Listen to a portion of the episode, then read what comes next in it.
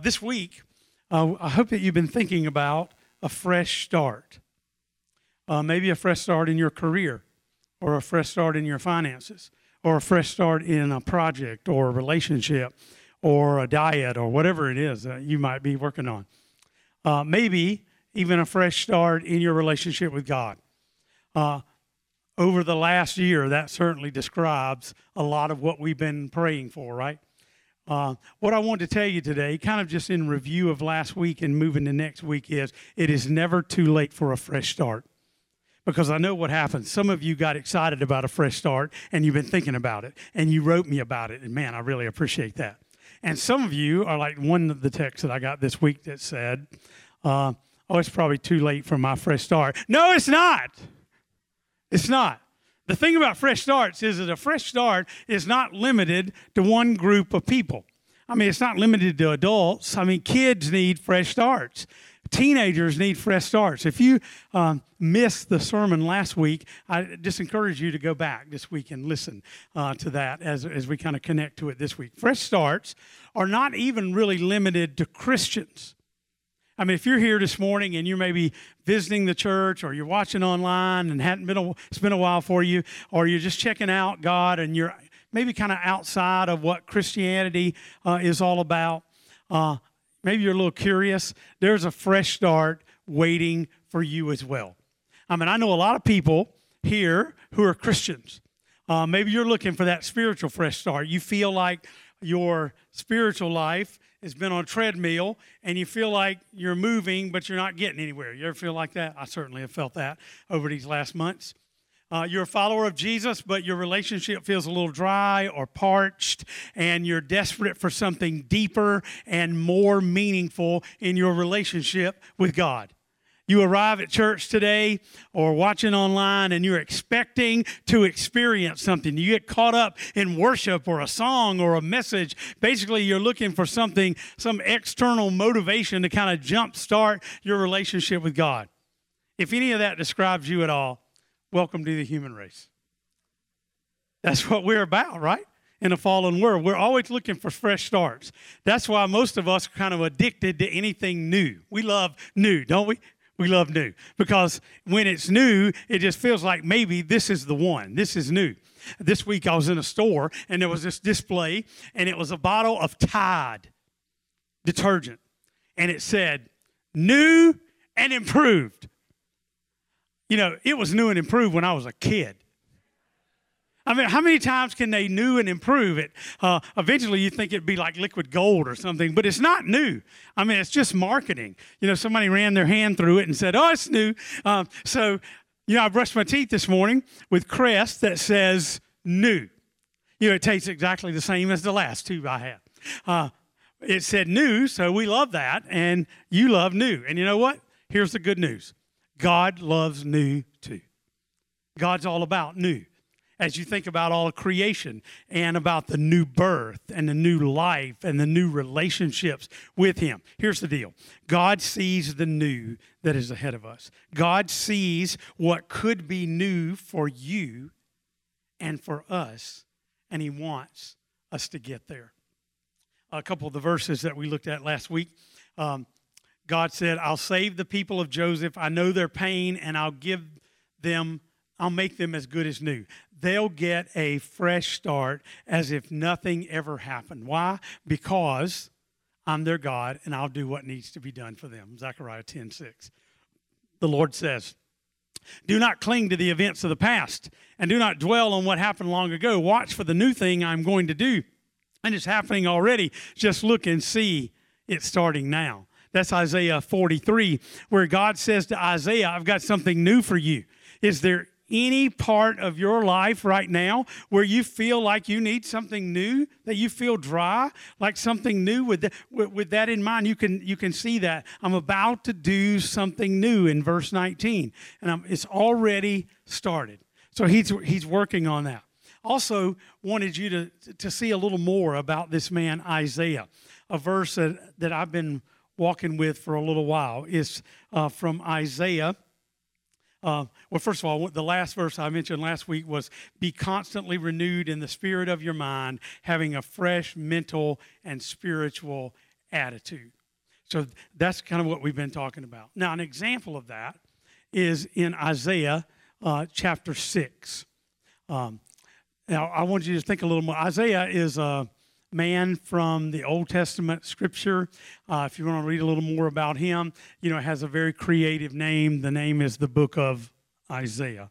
So uh, Isaiah is recording in chapter 6 a vision, a personal vision that involves God in his life and his relationship. And it's one of the great fresh starts of the Bible. And you're going to see how this is a fresh start. And then we're uh, going to, then I'm going to give you some examples uh, in my life and in some other examples today that I hope that you can apply. Now here's Isaiah 6 1. In the year that King Uzziah died, I saw the Lord seated on a throne, high and exalted, and the train of his robe filled the temple. Above him were seraphs, each with six wings. With two wings, they covered their faces, they covered their feet, and with two, they were flying and they were calling to one another Holy, holy, holy is the Lord uh, God Almighty. The whole earth is filled with his glory. At the sound of their voices, the doorpost and the threshold shook with the temple and was filled with smoke. This is Isaiah talking. He says, Woe to me, I cried, for I am ruined, and I am a man of unclean lips, and I live among a people of unclean lips, and my eyes have seen the King, the Lord Almighty. Then one of the seraphs, that's an angel, flew to me with a live coal in his hand, which he had taken from the tongs of the altar. With it he touched my mouth and said, See, this has touched your lips. Your guilt is taken away, and your sin atoned for. Then I heard the voice of the Lord saying, Whom shall I send? And who will go for us? And I said, here am I, send me. Did you notice in this passage that the motivation of what was happening in Isaiah was that he saw the Lord? He worshiped the Lord. Did, did you feel the Lord's presence in this room as we were singing and worshiping today? It was electric in here. I feel his presence. You know, to move forward in a fresh start has to start with God our encounter with God, bringing Him close. You know, I'm not going to be able just to close my eyes and hope for the very best. I need to have a moment with God to be moved in my heart. Do you hear Him say? He could hear them worshiping. They're saying, Holy, holy, holy. He is stirred. He saw God. Are you stirred? Are you motivated to allow Him to bring about change? Now, notice, God was working in his heart. But then he began to see himself. You ever see yourself once you see God? It's not always a pretty sight, is it? Woe to me, he says. I am ruined. He's recognizing his brokenness, his need for that fresh start. And once he receives the healing, the forgiveness, the help that Christ offers him, he says, Whom will go? Here am I send me. See, all the strategy for a fresh start in the world will not compensate for a lack of worship, a lack of prayer, a lack of fasting. We are called to be a people with a heart moved toward God. There must be anointing from God. If all that is not blanketed in prayer and in meditation on God and His will, everything that we try to accomplish in our own strength will eventually fall flat, right? One, one example some of you, many of you have said, uh, you know, what, what happened to you on sabbatical? So I'm, I'm in this process of kind of unloading this truck a little bit at a time because I don't want to drown us. But I've been praying about our church, about reconnecting, about moving forward. And the Spirit of the Lord has been saying to me, What about you, Pastor? What about your responsibility for reaching people for Christ? See, I came back and I was thinking, I wonder who goes to this church anymore. Have you felt that? Haven't you felt that at home? You know, so I've been um, I've been doing some work on that.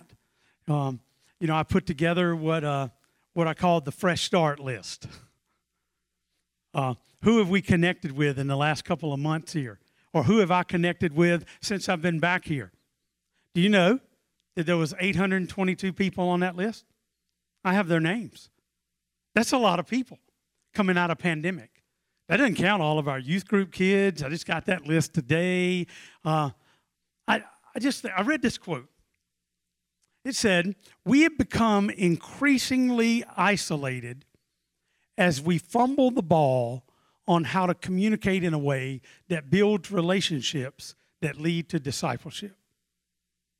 Now, I'm going to tell you my story, but I figured if I'm the pastor and the Lord's talking to me about this, I think he's talking he wants to talk to you about it. So, connecting to people in our everyday life, looking around at the people that we meet and see around us. The Lord is asking me, who am I meeting that is lost? You know, I do a pretty good job of connecting to people that come to church here. Right? Like if if if you're new here and you fill out one of those communication cards, if you're willing to let me know who you are, I'm going to reach out to you because I'm so happy that you came today. I've been reaching out to all of you. Some one of you in this room said, um, "Pastor, I I never respond to those texts you send out to us." I said, "That's all right. You know that I was thinking of you. It's important, but sometimes." I notice that we use Christian insider language that starts to become the language of the church as a whole. And in that way, churches become like groups of people that are almost completely lost the ability to connect and converse with people that are different from us. People that are like pre Christians, right? Most people, most importantly, the people that don't know Christ. I, I think a lot of times we pass the task of reaching others in evangelism off to the next, person. So maybe it's kind of purely subconscious, but many of us don't have that Im- important role of connecting to lost people as an intention in the forefront of our minds. Are, are you with me right now? Come on, catch up. Maybe it's because we are afraid that people will be offended. Maybe it's because we think we are incapable because we are not equipped. Or maybe many of us think that the problem is not urgent. I remember when we were we were talking about neighboring. Remember when we did that series? You know, I was I was upset that I didn't know more of my neighbors. I mean, goodness, I'm the pastor. But I didn't know them all. I've done way better, really well. But whatever the reason is, we Christians are not, are we creating intentional relationships with lost people as we should be? As Christians who are followers of Jesus, do you know that Jesus was the perfect model of how to converse with people that are not only lost, but are vastly different than us?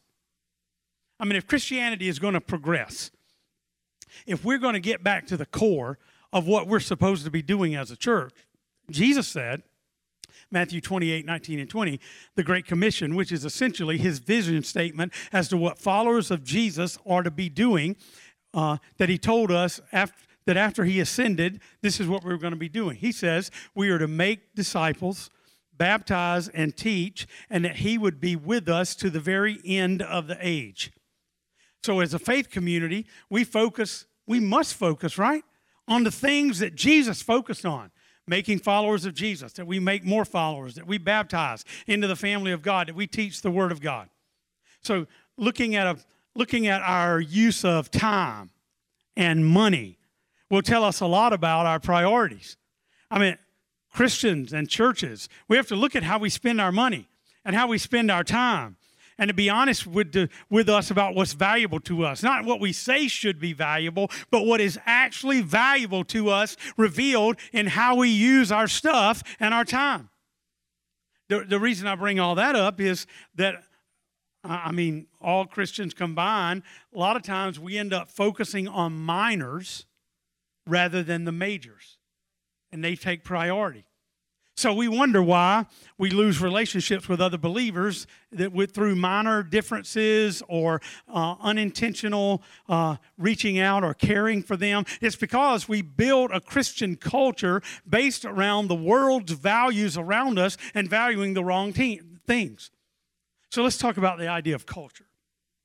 uh, one of the books that I, well, two actually, that I read right as sabbatical started, uh, one of my topics at the beginning was understanding the culture better. So I began to read that. Man, the Lord convicted me so much. You see, culture is a term that is used often and a lot of different interpretations. We use phrases like the culture of the world or worldly culture. You know, you hear corporations talk about their work culture. We hear about other nations talk about their culture. We talk about culture in relationship to music and entertainment. Like you ever heard anybody say the pop culture? You know, so that what is that culture around us? We even hear the word in a lot of Christian circles, especially churches. What is your church culture? You know, I visited visited uh, six or eight churches uh, while we were there, and I certainly don't mean to to imply that I understand their culture after one visit, but it was a lot of things I noticed. Like when you don't go anywhere, when you're here for the first time, a lot of times you you see things like that, and and some things were really highly valued, and other things not so much.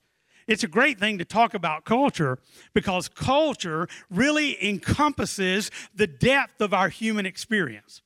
So, culture plays a part in who we spend time with, how we work, how we play, how we live in our homes, how we function within religious circles. You know, marketing firms spend millions of dollars trying to capture and create a culture that would get you to buy their stuff. Right? Businesses spend countless hours, large amounts of money to develop an attractive culture that would draw top talent. Artists, musicians, filmmakers, they seek to create culture. Even churches get on the bandwagon and, and think about uh, trying to create a, a culture. A lot of times the church has been reactive to the world's already established culture. So, what I'm saying is, you got Apple and Google and Beyonce and Netflix and all the mega churches on TV trying, trying to capitalize on creating culture. So here's the question Why are we as Christian individuals not thinking more about the culture that we create, that I create? Before we get you know, into personal culture, that's really what I want to talk about. Uh, first of all, let me just talk about culture in general. The word culture originated in France. It's derived from a Latin word, colere, which means to tend to the earth or to cultivate or nurture something in order for it to grow. Now, that sounds way different than what we mean by pop culture, but think about it. I mean, if you really think about that definition, it is essentially saying that to make something grow and flourish, we must tend to it and cultivate it. Cultivation takes time. Cultivation takes knowledge and hard work and intentionality. This lets you know that the creation or the changing of culture is a process that will take intentional hard work. So it's easy for us to become isolated in our Christian culture. Just nod your head and say, Yes, Pastor. It is easy for us to get isolated inside our Christian culture. Or we compromise our integrity from our pressure from the worldly culture. Either way, we move into very dangerous compromises that could be a problem. And the problem might be in the environment that we create around us, both in our personal interaction with others and how we communicate. Do you know that I believe God can use anyone that is humble and willing? Most people don't care how cool you are, they just want to be loved, known, and valued. Isn't that true for you? Loving people in a biblical way will lead them to Christ. Loving people in a biblical way will lead them to Christ. I think we know that, but do we live it out? So, to be able to reach people, we must start to understand how people and cultures are comp- comprised and how they work. Uh, maybe one of our biggest problems is that the, in the Christian culture that we don't intentionally create it. We just kind of let the culture happen to us and the values that are going on around us. So, what would happen if Christians, as individuals, PFN, Summit, Southside, our network, started to take our cultural contribution to the greater body more seriously? Now, let's be realistic. I don't think we're ever going to completely change the culture of the world. I think Jesus said something about us not being able to do that. But we can change, or let me say, I can change the culture within the personal sphere of my influence. So, this is my fresh start. How do I create a personal culture that affects the people that I come into contact with within the culture of the world? Now, let me give you an example. Jesus came and he changed the personal culture of disciples and followers, and they changed the world. You remember? They were fishermen. And he said, Now you will be fishers of men. You know what he did? He changed their focus, he changed their direction. He said things like, A new commandment I give to you. Now, they already had 10, right? We got the 10 commandments. But he says, I got a new one for you love one another. That your and my personal culture is to love one another. Now, sometimes when I read people that talk about that particular verse, a lot of times they want to say, well, that's just talking about church people. No way. You believe that? No, he says, love one another. He's talking about all the people inside of your sphere of influence. Think about that. Then he said, John 13, 35, by this, everyone will know that you are my disciples if you love one another. So let's talk about cultivating personal culture. Personal culture. This is a term that means the attitude and the actions that we develop and the practices that we have when we're around Christians and non believers. The idea that if businesses and churches work hard to create a culture of relationship and progress, individual Christians like you and me should be doing the very same thing. Personal culture, in a most practical way, is how do we engage with the people that are around us?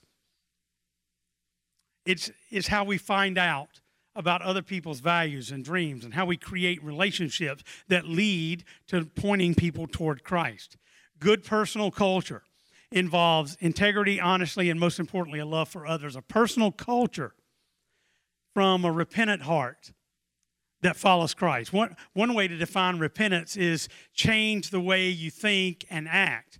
We think about it sometimes just as repenting and being forgiven, but the full action of repenting is choosing to go in the direction that removes us from sin and darkness. And so, if I'm going to change my personal culture, I must choose to be a part of Jesus' culture. Not only to turn from sin, but to adopt his heart and follow his direction in leading others toward Christ. So, it's a, it's a connection with Christ and a desire to follow his commands. So, this is where we find it in personal experiences. So, let, let me just give you some examples. You, you look, you look shell shocked uh, this morning. Uh, that's okay. That's okay. Um, let me give you some examples. Okay, Corey is a friend of mine, and he's a pastor. And so Corey uh, decided about the time we were we were starting Summit. Corey was talking about starting a new church through his congregation. And I, I knew about that and talked to him a little bit about it. And so Corey was brave, man. They wanted to start a new church in the least Christian area that they could find. And so uh, Corey's from Tennessee, and he they decided to start a church or to unite with a church, sort of like we did with Summit. Uh, the, they were going to unite with this church, and they decided that Salem, Massachusetts, was where they were going to go. They found out that 1% of the population goes to church in Salem, Massachusetts. So they got together, they found this congregation, they connected with them, him and the pastor and, and some of the leaders there. They gathered their church about $10,000, and he went to Salem to visit them and to begin this connection with this new church. So they were happy to receive the $10,000, right? But they had some requirements. So Corey said, let's, uh, let's go downtown Salem. So they go walking downtown Salem, and they're walking along, and he's seeing all the sights that are there. And there's a coffee shop right there. Corey loves coffee. He said, You ever been in this coffee shop? Talking to the pastor from Salem. He said, A few times. And he said, Let's, let's go have some coffee.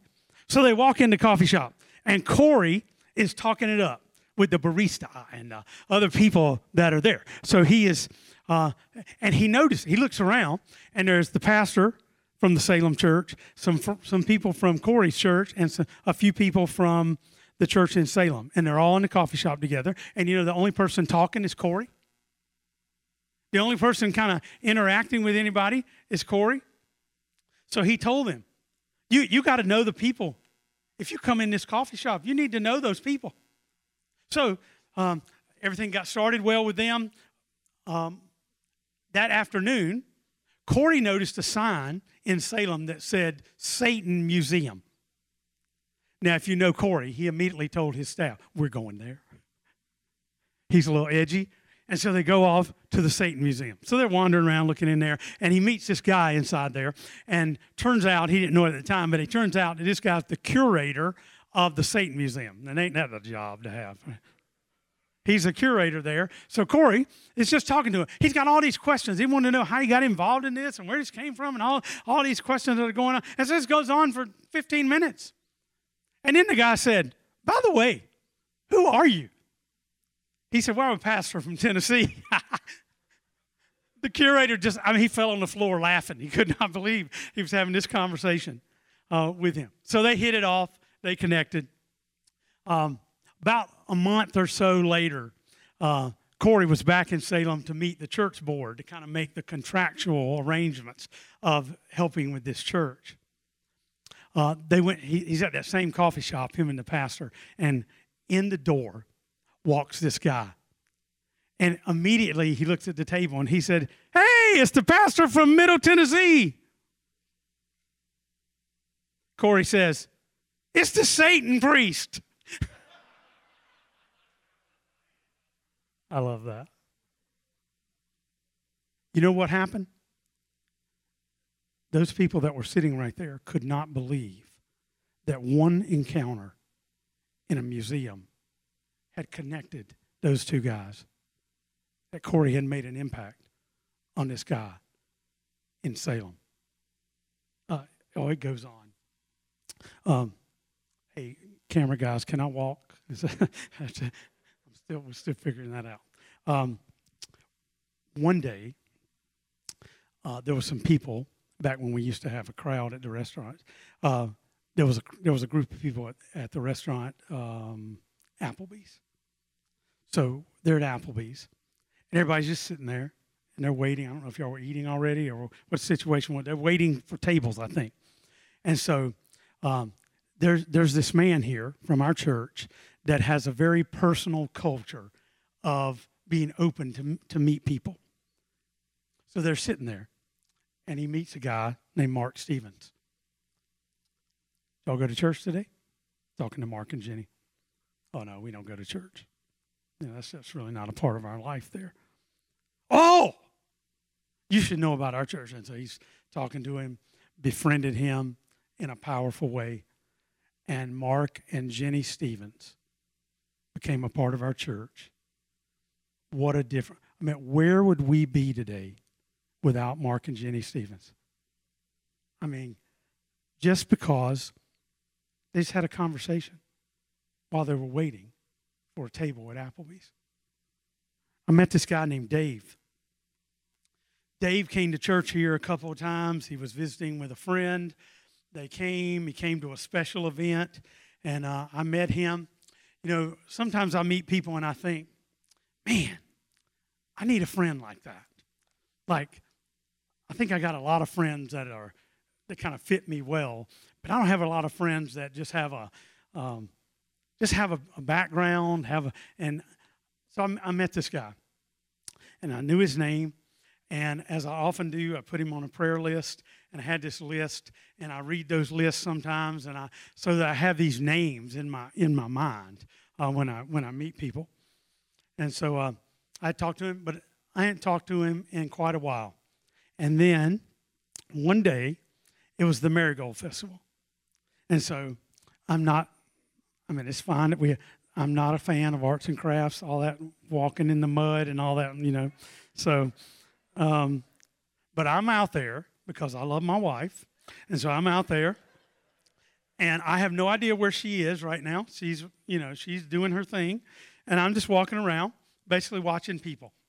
So I'm walking, you know, you know those big alleyways where you got the arts and crafts on one side and on the other side, and I'm walking on the left down here. I'm just looking at people, and I notice, I know God helped me to see a few tents on the other side of this little intersection we were coming to. I noticed, and I saw this guy, and I thought, oh, I know him, and so I can't think of his name right now, but I'm beginning to make my way over to the right and so I'm walking over there. And so by the time we get close to that little intersection right there, I'm I'm face to face with him. And by the time I get face to face with him, it comes out of my mouth. I said, Hey, Dave Milam.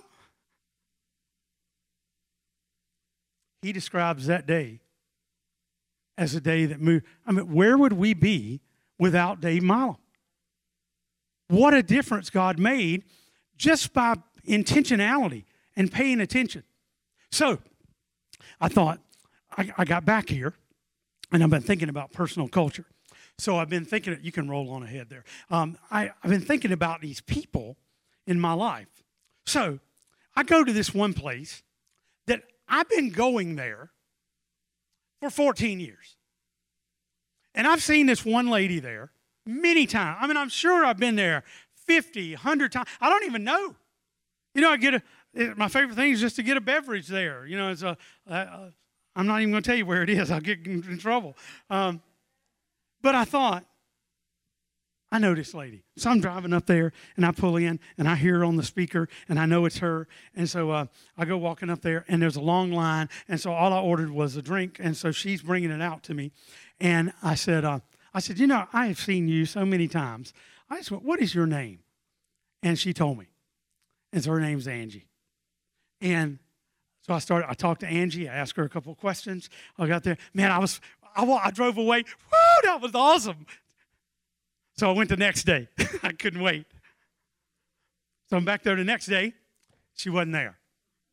So I meet this other girl, and I won't to tell you her name. So uh, she's brand new. She meets there. So I tried one more time. I went the third day, and uh, Angie's there. And so uh, I'm talking to her, and I'm starting to talk to her about the other lady that's kind of new there, and she's laughing and and she's uh, she's answering my questions. You know, she's been working there for 14 years, and she have opened this place and all that. And I thought, see, I'm trying to affect my personal culture, but I also met Kara and Jen and Laura. Oh, Laura, wow! So I met Laura. Laura was tired, and Laura says, I can just see her in the drive-through window she looked at me and she said, Why are you so dressed up? I tried to explain it, but, uh, but it really wasn't about me. I told her I was a pastor and I just left in a, uh, an event that I was part of. And uh, she said, Where are you, pastor? And I said, In, in Pekin. She said, I'm from Pekin. And she told me where she lived. It's not very far from here. Uh, you know what? Every time I go in there, I look for Laura. I talked to her the other day, uh, right after we got back. She uh, we ordered um, whatever curbside, you know. So I ordered stuff. So here comes Laura. She's bringing the stuff out, and and she looked around, and I could tell she's going to talk to me for a minute. I'm so excited.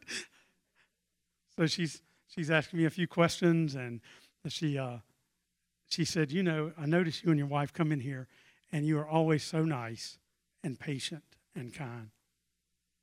You know, I know Brenda and Rhonda. Uh, all these people, may not, they may not know me well, but I know them. You know what? I wrote their names down. You know, I know some uh, some guys when I go to this one particular restaurant. I can I know Sammy and I know Alejandro and I know Tony you know, and I got it written, I got it in my phone, so when I get ready to go there, I click on that, and it reminds me, not that I need reminding, you notice I, I know all these names, but when I get to 100 or 200 names, I might need a little help. And so I got it written down. So I know that when I go walking in there, I'm going to build that connection. Think about this. How could God change your personal culture to connect with people, pre believers? God is wanting you to meet them. So I'm, I'm talking about people at the cleaners. I'm talking about people that you meet walking your dog. I'm talking about whoever you come into contact you in your life. Are, are you buying this today? that if we're going to reach the world out around us, we're not going to reach them simply by sitting in here. Oh man, sitting in here is great. I need to be motivated. I need to be encouraged. I need to worship. But then we got to get out of here and let something happen to our personal culture. Now, I know some of y'all, some of y'all are thinking, oh, he's not talking to me. He's not thinking that I'm going to talk to anybody. Oh, come on. I'm not asking you to present the gospel to every person you meet. I'm just asking you to be kind and attentive to the people that are already in your life. Go to the same place several times. Eat it. I don't even have to tell you, I know y'all eat at the same place all the time. Meet some people there, connect with them. I don't know who's going to come to Christ because of my personal culture, but I know they never will with me involved if I'm not loving and kind and caring and thinking about them and paying attention to who they are. Would, would you? That's, that's one of my fresh starts. And I'd love for it to be one of yours. For you to think about your culture, where you go, what you do. You I was thinking about, you know, there's probably people at your job that you never see. You never even see them. You just kind of go on your way. I, I don't know who it is that God might ask you to connect with, but I bet you there's an Angie in your life. I bet you there's a Kevin and a Laura somewhere in your life. You might not be the ones to lead them to Christ, but wouldn't it be awesome if like 500 of us or 800 of us or however many, all of PFN Network, if, if that's what we were known for? Kindness, loving, not just because we had to or it was something special, but just in the everyday culture of my life that I'm going to make a difference. I'm going to pay attention. I want to tell you something. You'll forget about this about the time you go to lunch if you don't intentionally decide. So, our responses today, they're on the bottom of your outline, but I'd love for you to mark them on the card if you're going to turn that card in. I will pray about and consider how God wants to change my personal culture. If God is going to change what we need to become as a church, He's going to start with you and me, right? He's going to start with changing our culture. You know, wouldn't it be? It'd be so exciting to me. Gordon, it'd be so exciting if somebody in the church came up to me and said, Hey, I went to this restaurant this week and I met said their name. Man, she was so open. She, it was such an opportunity to reach out to this person. Maybe this is something you do all the time, but I got there's a good chance that you hadn't been doing it. Second response is I will seek for God to use me to love those I come into contact with, to encourage them toward Christ through kindness. Jesus said, They will know we are Christians by our loud testimony Nope. By the songs we sing? Nope. They were, no, we are Christians by our love, our attention, our kindness, our intentionality. All of us, all of us online, I challenge you to be that in the places that God allows you to go and the places that you live your life. Personal culture. Let's pray. Jesus, uh, thank you for your presence here today. Thank you for touching my heart. I, I want to tell you, Lord, even if nothing else changes, you change me. And if I'm the pastor and you're talking to me about this, I thank you that there's some people in my life that I have not paid attention to you and to, and I am sorry for that. I am sorry that I get wrapped up in myself and forget all about who I am. And Lord, all of those examples that we gave really didn't take any extra time at all. All it took was a change of culture, a change of attitude, a care for the people that are around us. Lord, I pray as boldly as I possibly can that in this church, we would, be, we would see more people come to Christ than we ever have because of our connecting with people that are around us. Instead of us waiting for people to come and join us here, help us to be caring for them out there in the world around us. I'm, com- I'm, I'm saying Isaiah, what Isaiah said. Who will go? He said, I said, we say, Here am I. Send me. Send us. Use us. Give us a fresh start. And for all these things, we praise you, Lord. Build your kingdom through us. In Jesus' name, amen.